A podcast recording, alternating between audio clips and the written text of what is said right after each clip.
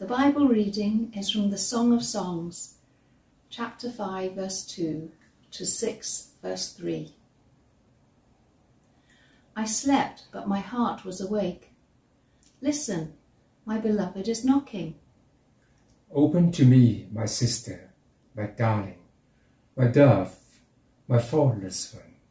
My head is drenched with dew, my hair with the dampness of the night. I've taken off my robe. Must I put it on again? I have washed my feet. Must I soil them again? My beloved thrust his hand through the latch opening. My heart began to pound for him. I arose to open for my beloved, and my hands dripped with myrrh, my fingers with flowing myrrh on the handles of the bolt. I opened for my beloved, but my lo- beloved had left. He was gone.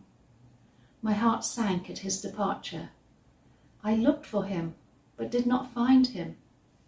I called him, but he did not answer. The watchmen found me as they made their rounds in the city. They beat me, they bruised me. They took away my cloak, those watchmen of the walls. Daughters of Jerusalem, I charge you, if you find my beloved, what will you tell him? Tell him, I am faint with love. How is the beloved better than others, most beautiful of women? How is the beloved better than others, that you so charge us? My beloved is radiant and ruddy, outstanding among ten thousand. His head is purest gold, his hair is wavy and black as a raven. His eyes are like doves by the water streams, washed in milk, mounted like jewels. His cheeks are like beds of spice, yielding perfume. His lips are like lilies dripping with myrrh. His arms are rods of gold, set with topaz. His body is like polished ivory, decorated with lapis lazuli. His legs are pillars of marble, set on bases of pure gold. His appearance is like Lebanon, choice as its cedars. His mouth is sweetness itself. He is altogether lovely. This is my beloved. This is my friend, daughters of Jerusalem. Where has your beloved gone, most beautiful of women? Which way did your beloved turn, that we may look for him with you? My beloved has gone down to his garden, to the beds of spices, to browse in the gardens and to gather lilies. I am my beloved's, and my beloved is mine. He browses among the lilies. This is the word of God. Thanks be to God.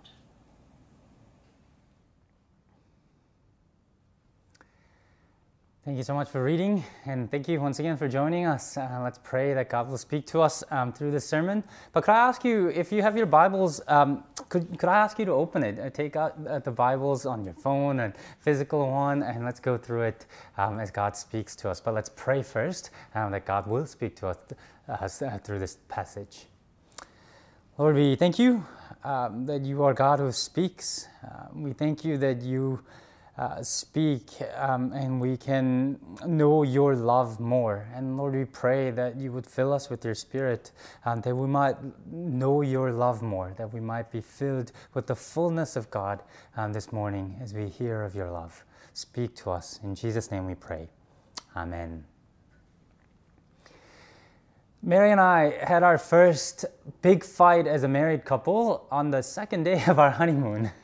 Uh, our marriage started out great. Our wedding day was perfect. Many of you were there. It was a lovely, lovely day. Uh, so many great people, so many great friends. It started out really well. I was on this high, and we went uh, on our honeymoon to this picturesque uh, New Zealand uh, for our honeymoon. But in the backdrops of that beautiful, beautiful country and the backdrops of that historic city of Christchurch, as we were wandering around the city, I remember yelling at Mary. Uh, it was entirely my fault. It was she was not to blame at all. But you can imagine what must have gone through Mary's mind. what have I done? What have I done marrying this man? I have to, I have to put up with this for the rest of my life.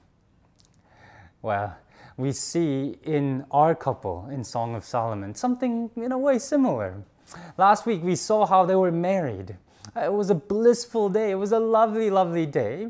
Um, but we see in our, uh, uh, uh, when we saw the sort of the bedroom clothes, right? Take a look at chapter 5, verse 1 there. We saw the bedroom, bedroom clothes uh, behind them and the friends singing their blessings upon the marriage. Verse 1 Eat, friends, and drink, uh, drink your fill of love. Uh, we see, we feel the warmth of that love. It's sort of happily ever, uh, uh, uh happily ever after, except that happily ever after doesn't last for that long uh, we see in our text uh, our lover's first quarrel. I'd like to remind you once again that this is a poem, poem and as with many poems, it's difficult um, to read. It goes from A to B without any transition. People appear and disappear, and it is like that in this uh, in this section. Especially this section is uh, is a bit more difficult to read.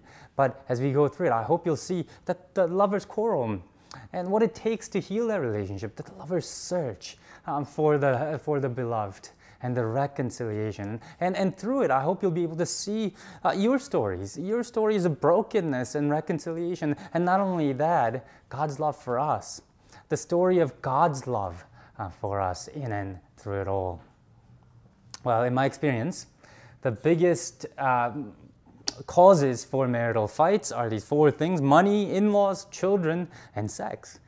We've seen this uh, couple's white hot love. And perhaps it's a surprise then that their first quarrel really is about sex.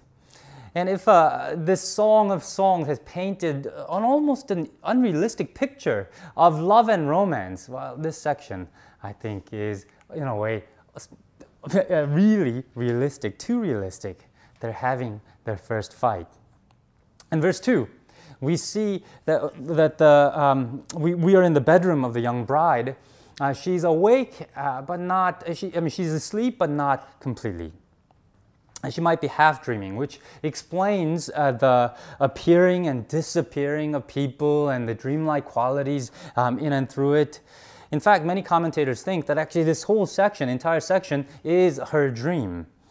Anyhow, it seems that the young couple had agreed previously to quote unquote Netflix and uh, what is it? Uh, Netflix and chill, in other words, um, to uh, make love that night. I don't know what happened. Maybe it was colleagues or work or whatever. The husband is late. He's late and he's not there. And so the young bride had fallen asleep. And tired of waiting, she's fallen asleep, and he finally comes to knock in the middle of the night. And although he's late, he thinks that he could sweet talk her into the chill part of the previous agreement. Look what he says in verse 2 Open to me, my sister, my darling, my dove, my flawless one. My head is drenched with dew, and my hair uh, with the dampness of the night. And she cringes. You know, she was ready a few hours back. She was ready. Apparently, she had put on something special, verse 3, and she had taken a bath, and she doesn't want to do it all over again.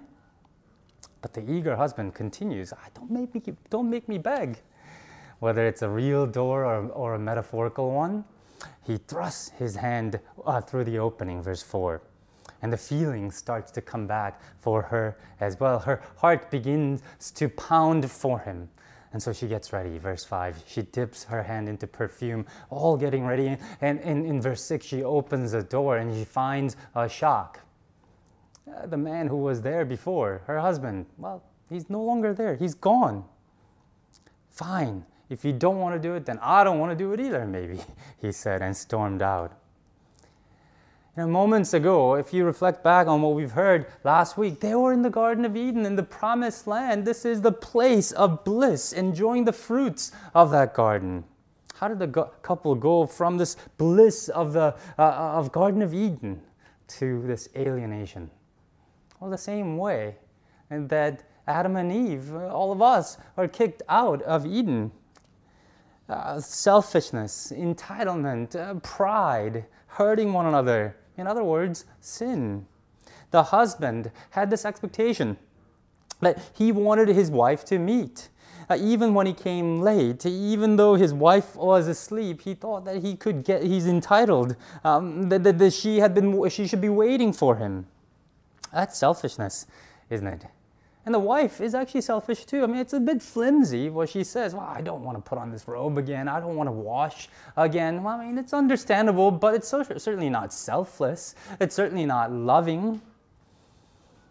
But the fight really escalates when the husband leaves, when he storms out of that fight. When the reluctant wife is ready to go, he feels hurt that he had to wait. He feels hurt that, uh, uh, that the wife didn't feel the same, same way about him. So he lashes out and he wants to hurt her. So he storms out. And I hope it's comforting for all of you to know that the Song of Songs, whose name suggests that this is the best love song in the whole world, it's the Song of Songs, speaks of a fight, speaks of a quarrel, it's a reminder that no part of this world is actually the Garden of Eden.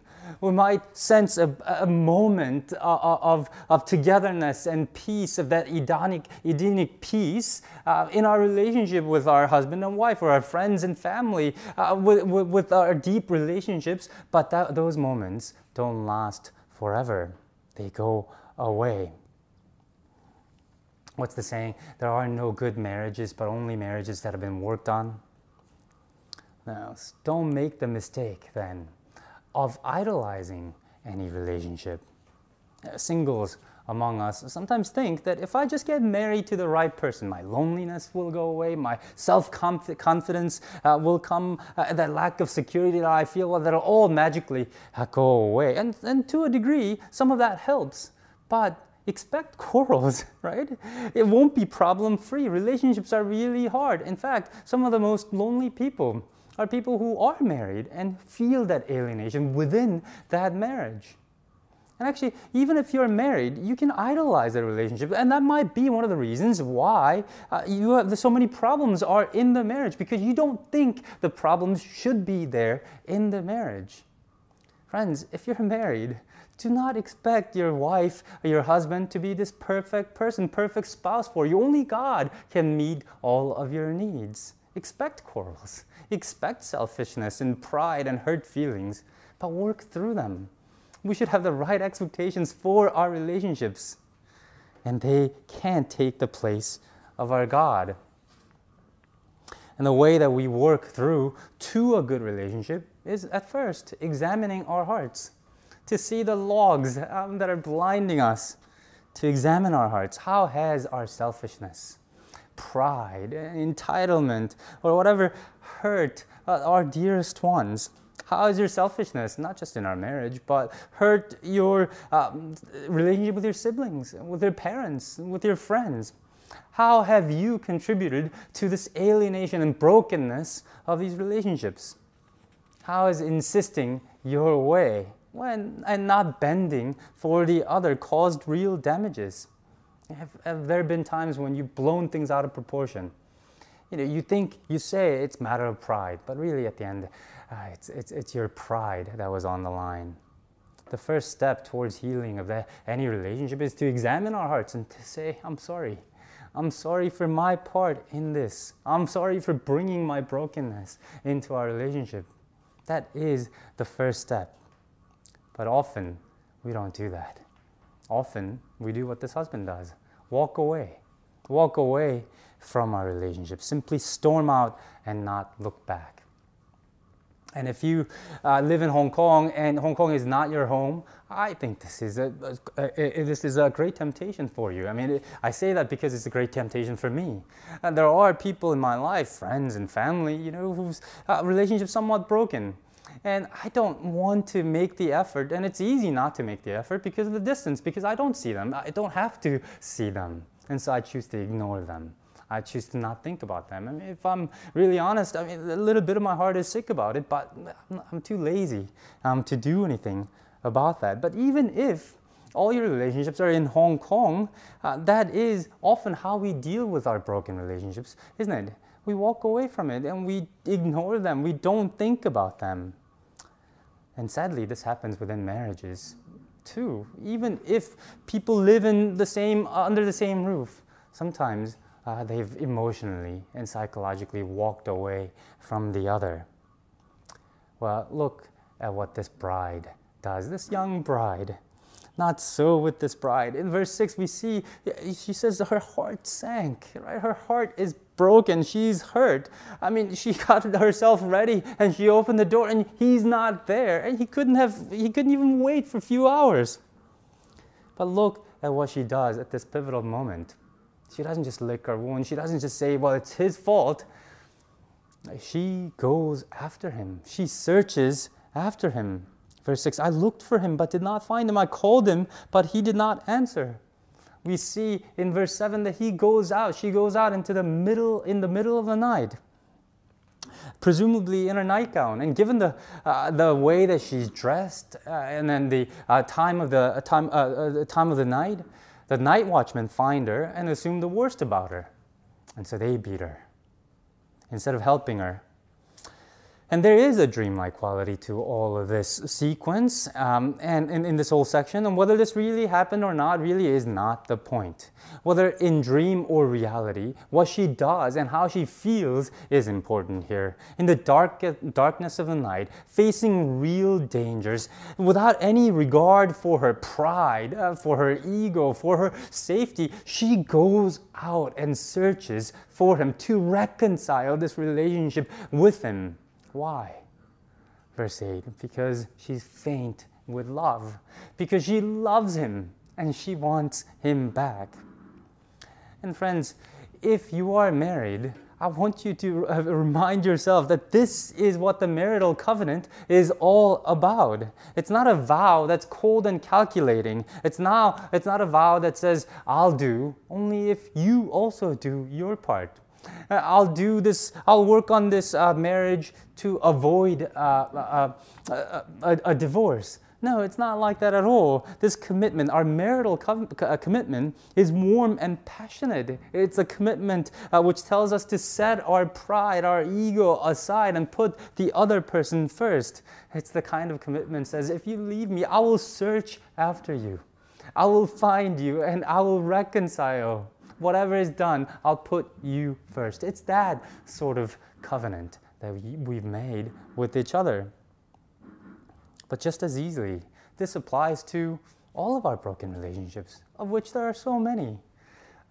The people who, who we don't talk to anymore, people that we ignore in our life, there are many of these people in our life, isn't there?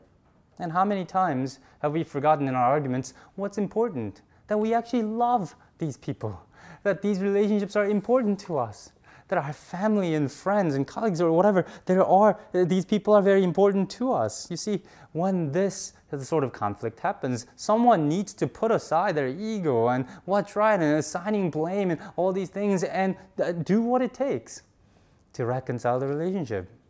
Someone needs to remember that this relationship is much more important than getting things right or assigning blame. It is New Year's um, coming up in, in these few days, and I'm sure this is something that you might have to remind yourself as you meet with your family, as you meet with your loved ones, as you hear things that you don't want to hear, you get into arguments about politics or whatever. Remember that. You remember that you love these people, that you cherish these people, and these people, people are much more important than winning an argument. And remember this in the church. Remember when we argue about politics, uh, set aside our ego and pride and convincing our, uh, uh, the, the other person of our political view and remember that our brotherhood and sisterhood in Christ is much more important.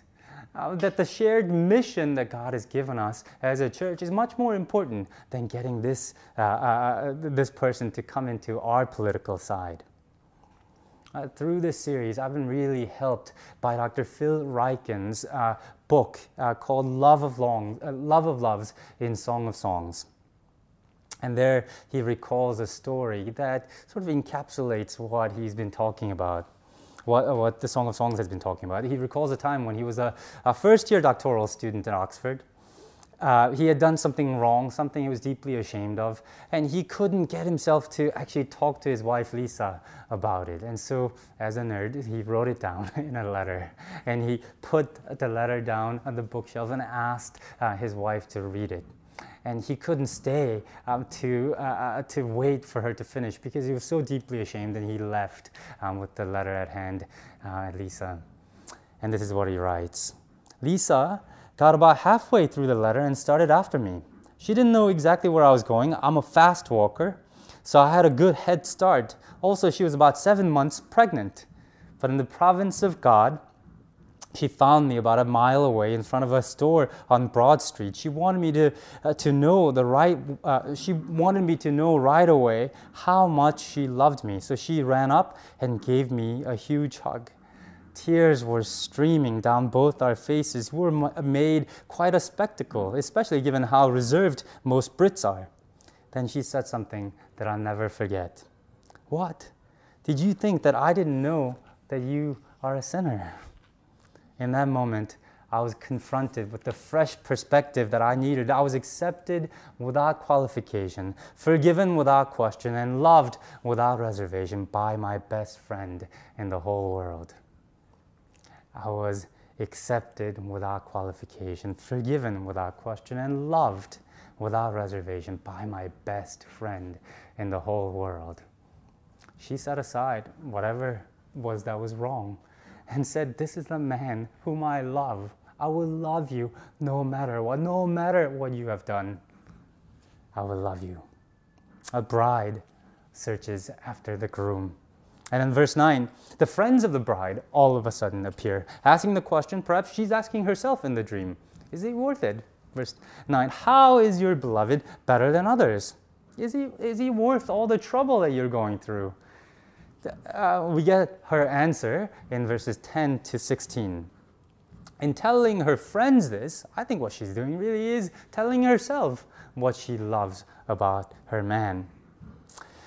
Commentators say that this section is particularly striking because there, in the ancient world, there's no such description of women's, women's description of a man in this way. I think this is yet another uh, way that the Bible elevates women. Right? It's, it constantly raises a bar for women's equality, women's agency and dignity. Anyway, what she describes is a statue of a man. He stands out, she says among 10,000, verse 10. His head is purest of gold, his hair is wavy, and then she describes her, uh, his cheeks, uh, eyes, lips, arms, body, legs. He says in, she says in uh, verse 15 that his leg is gold. In other words, uh, he is pure gold from head to toe. And she started out, though she started out describing his appearance, look at where she ends up in verse 16. She says in verse 16, this is my beloved. This is my friend. She has reminded herself of why she loves him, and at the heart of it, she misses her friend, her best friend. And often it is like that, isn't it? Even if it's initially maybe the physical attraction that attracted the two people to each other, unless their friendship catches up to their romance, that relationship is in trouble. we need to work on our friendship. So, couples, are you working? Are you, uh, are you friends with your spouses? Friendship in the business of Hong Kong doesn't come naturally, it doesn't come easily. In our busyness of career and children and family obligations, we need to make time for our friendship. Make time to speak to one another to listen to one another when one speaks, to put down the TV or whatever when someone, uh, when our wife or husband speaks to us and respond and to truly listen. Are you spending time with each other? Are you talking? Are you uh, uh, uh, talking to each other? Doing things with and for one another. And single, single people, I know that you know this, but let me just remind you again what do you look for in your romantic partner? You just look for a, you know, a great biceps or a great hair? No, look for a friend. Uh, uh, uh, think about dating your friend, somebody that you can do things with. You know, our appearances will fade pretty quickly for many of us, um, but our friendship will last. But look what happens when she's done reminding herself of why she loves him so much. Uh, her friends appear again. They ask in chapter 6 verse 1 Where has your beloved gone? And it's as if she awakes from her dream. He's right there. He's right beside her. Chapter 6, verse 2. My beloved has gone down to his garden, to the bed of spices, to browse in the gardens and to gather lilies. They are back at their marital bed again, enjoying the marital bliss. So she exclaims in verse 3 I am my beloved, and my beloved is mine. They're reconciled. I don't know if you notice, if, if you remember, she said something very similar before in chapter 2, verse 16. I wonder if you notice the difference. Back then, before all of this episode, she said, My beloved is mine and I am his. Well, this time, she says, I am my beloved and my beloved is mine. Something has changed, right? Well, what has changed? Well, before, her claim of her lover uh, came first. My beloved is mine. That came first. But now, her selfishness is gone. Her self giving comes first. I am my beloved, and he is mine. That self giving comes first. I hope throughout all of this, you have felt uh, not just a couple's love, but in and through it, of God's love too. I hope you can see God's story of His love with us. We too are made for an intimate relationship with God. But just as the selfishness and pride and sin left this couple alienated, we, our selfishness, our sin, our rebellion against God have alienated us uh, from God Himself. And though God was entirely in the right and we entirely in the wrong, he did not leave his rightness get in the way, his comfort or his ego, his pride or whatever in the way of pursuing us. He doesn't just say in heaven, Come to me. He doesn't just give the law and says, Come and do this and come back to me. He didn't just wait, he didn't st- sit still in heaven. No. He came and sought us out as a shepherd searches for that one sheep that ran away, as a woman searches out for that coin, as a bride who searches out for her husband. He came, he took on the form of a man, and he came and lived among us. And he, for that, he was stripped and beaten and crucified. Why did he do that? Well, not because we're pure gold from head to toe, but because he cherishes us because He loves us. He sees the beauty in us. He wanted to, us as His sons and daughters, as His bride, as His friend. And on the cross, our beloved says, I am my beloved's, and my beloved is mine. On the cross, he says, I am yours. Come to me. And it is my prayer that all who all of you who are watching this this morning will say the, say the same to him I am my Lord's, and my Lord is mine. Let's pray.